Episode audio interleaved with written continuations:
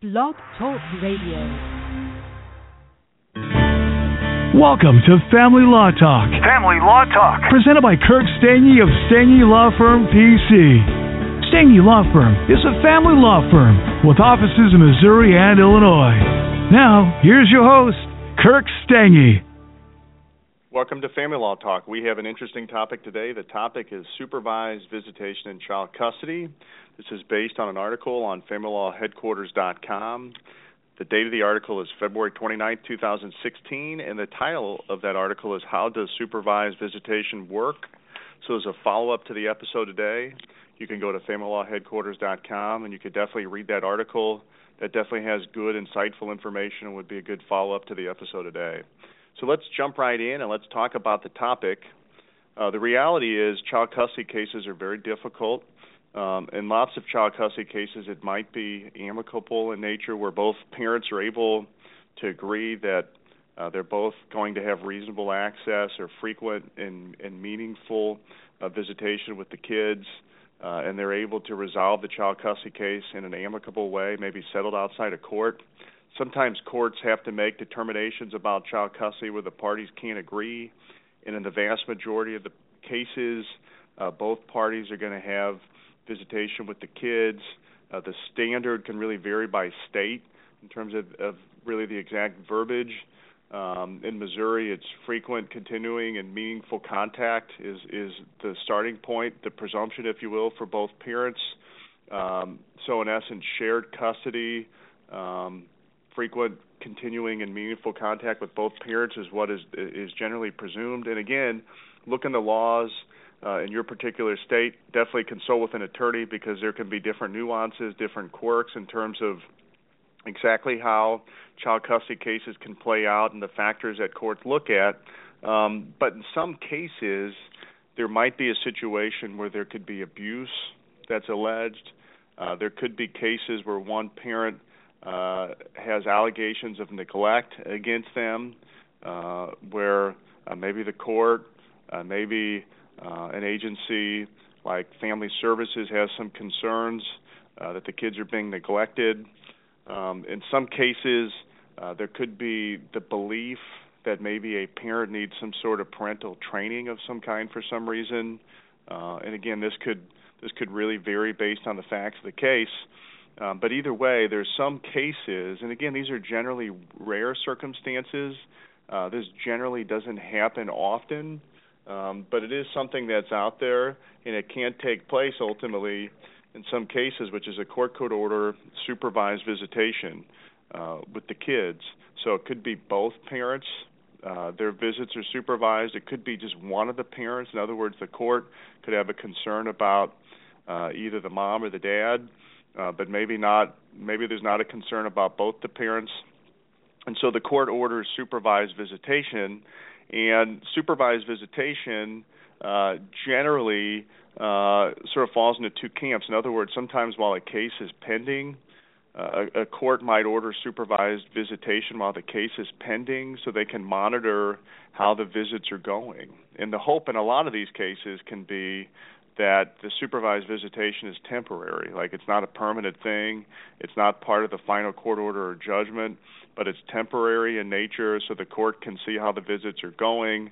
Um, it might be a situation, again, where a parent is undergoing some kind of parental training. Maybe the kids are in counseling or therapy. Uh, maybe the parent is in some sort of counseling or therapy. Uh, and the hope ultimately is to have unsupervised visitation at the conclusion of the case. So sometimes supervised visitation can be temporary.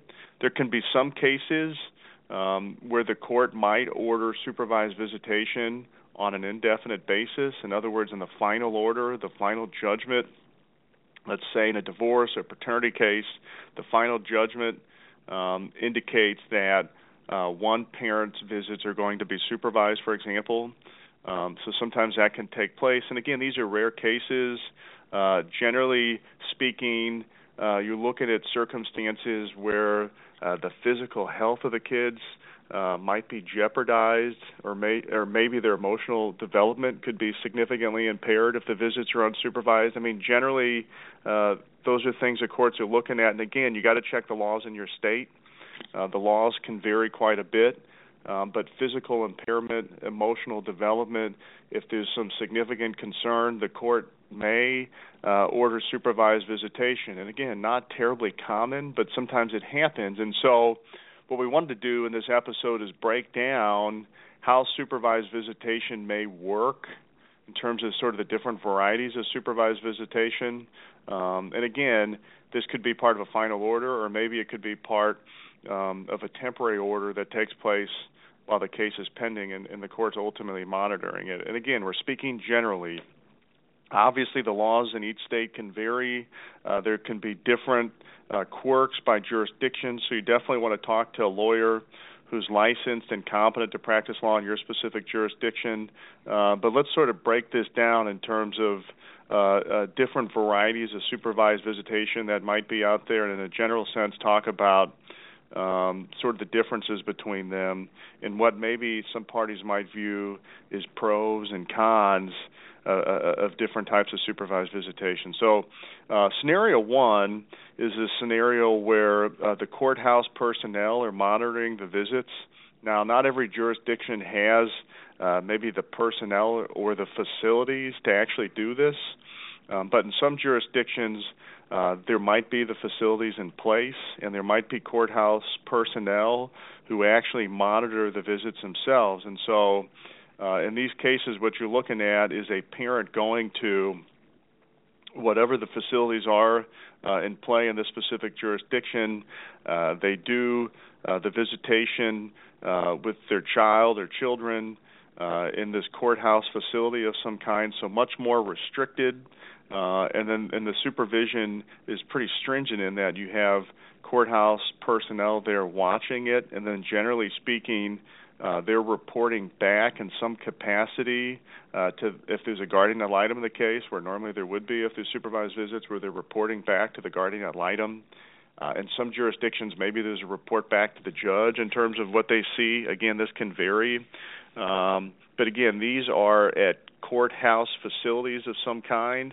Uh, maybe maybe the facilities aren't, aren't owned by the state, but somehow there's an arrangement uh, between the courthouse and that specific facility for the visitations to take place there. And again, these visits uh, generally stringent in that you've got courthouse personnel there monitoring it. So generally, the parents aren't leaving with the kids at these locations if the visits are supervised there. Again, this can vary um, in theory uh, in specific cases, but again, that's generally what you're looking at. Sometimes there can be a limit on the amount of time in these types of visits. In other words, if courthouse personnel is going to be monitoring it, um, uh, the time could be limited. For example, hypothetically, maybe it's a one-hour visit, let's say, something in that variety. Maybe it's a little longer than that. Maybe it's a little shorter. But this is really scenario one: supervised visitations at a courthouse. Obviously uh, parents who have supervised visitation at a courthouse may not like it to the extent uh, that it is uh, more stringent. It's taking place at a courthouse, and so it's very formal. And some parents in these instances don't uh, like having courthouse personnel uh, really monitoring the visit. On the flip hand, uh, if the if the one parent uh, has significant concerns about the parent whose visits are supervised, they might like this type of setting better because their viewpoint might be the children or the child is more protected in this type of circumstance, especially if we're talking situations where abuse is uh, being uh, alleged, uh, neglect being alleged. Uh, the parent who is not supervised might appreciate the courthouse personnel supervising the visits and, and feel good about it because they feel like there's safeguards and there's protections there uh, to ensure uh, that the visits are being monitored and that the kids' uh, best interests are being protected. Right? Uh, some instances you hear about some really uh, drastic instances at time reported in the media where maybe there's a concern one parent might flee with the kids or something like that. Uh, again, uh, in these types of circumstances, you can have a more restricted courthouse supervised type environment in these types of instances. And again, this is really scenario one, the most restrictive type at some sort of courthouse or courthouse location facility. Um, scenario two would be this would be a circumstance where a private party uh, is allowed to supervise uh, the visitation. Um, and in these circumstances, uh, uh, again, it can vary by jurisdiction, but in a lot of these circumstances, it might be a, a former family uh, services uh, worker who supervises visits uh, for a fee um, and then reports back to the court. Uh, so that that could be the scenario. It could be a scenario where maybe a mental health professional is supervising the visits. It might be in their office, for example, like at a therapist office or some or, or something of that variety. Um, but again, it's a private party. Uh, it's not at a courthouse uh, or a courthouse facility, sanctioned facility of some kind. It's a private party supervising the visits, um, and and that's really scenario two. Um, uh, generally speaking, in terms of these visits, there's generally a cost involved. And again, this might not always be the case, but generally, if a private party is going to supervise the visits, they're going to be they're going to be paid uh, to do it. Uh, so the parent whose visits are being supervised might like the fact that this isn't at a courthouse, these visits, or a courthouse uh, sanctioned facility. Um, they might like the fact that it's a private party versus courthouse personnel monitoring it, uh, but the dilemma can be for them on the flip end uh, that there's a cost involved, uh, generally a fee for the supervision of the visits, and and the fee sometimes uh, to a parent going through a custody case might be more than they would wish it to be. Um, uh, in some of these instances, too, uh, these visits by private parties can take place out of an office setting. For example, some some supervisors uh, out there might be willing to uh, uh, go to uh, a location with the parent and the kids, like a fun location, like maybe go to a movie with the kids, maybe take the kids to a park. Um, you know, in other words, a less restrictive environment. And again, in these types of circumstances, um, there's a little more flexibility in that regard. So, you know, from a from a pro perspective, uh, it's less restrictive. Uh, it's not taking place at a courthouse or courthouse sanctioned facility. Potential con to some would be the cost involved um, in a visit like this. Um, it can cost quite a bit more money. If one parent is significantly concerned about the other parent, in other words, if there's a concern uh, about abuse or neglect, maybe there's a flight risk concern, uh, the parent who isn't supervised and has concerns about the parent who is supervised, they might think this is too informal. Uh, they might be simply more comfortable with uh, visits taking place at a courthouse uh, than taking place or a courthouse sanctioned facility than being in, in, in uh, locations outside of a courthouse, for example. But again, this is kind of scenario two.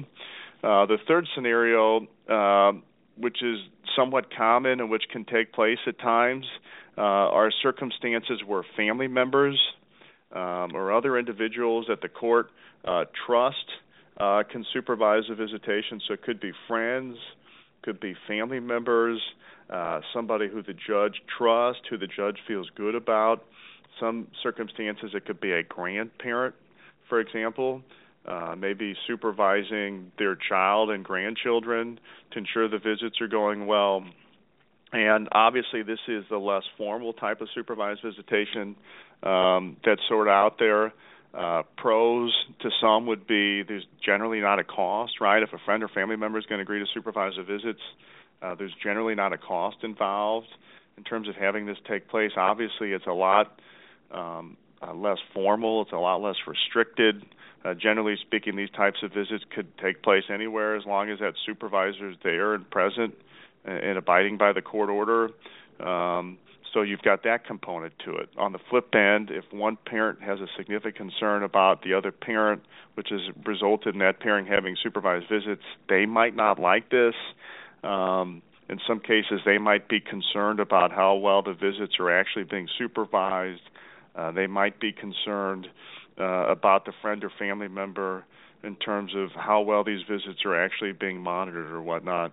Uh, but again, this is really sort of the third scenario. So again, three scenarios uh, in terms of supervision, supervised visits, in terms of common scenarios.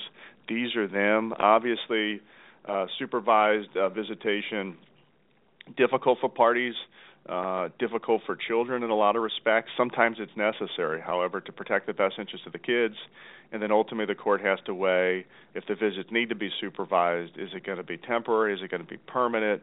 And then past that, then you're looking at these circumstances, which is, is it going to take place at a courthouse or a courthouse sanctioned facility, if that's even available in a specific jurisdiction, or uh, is the visit going to be through a private party or some kind of agency? Like I said, maybe a formal family services worker, maybe a mental health professional of some kind.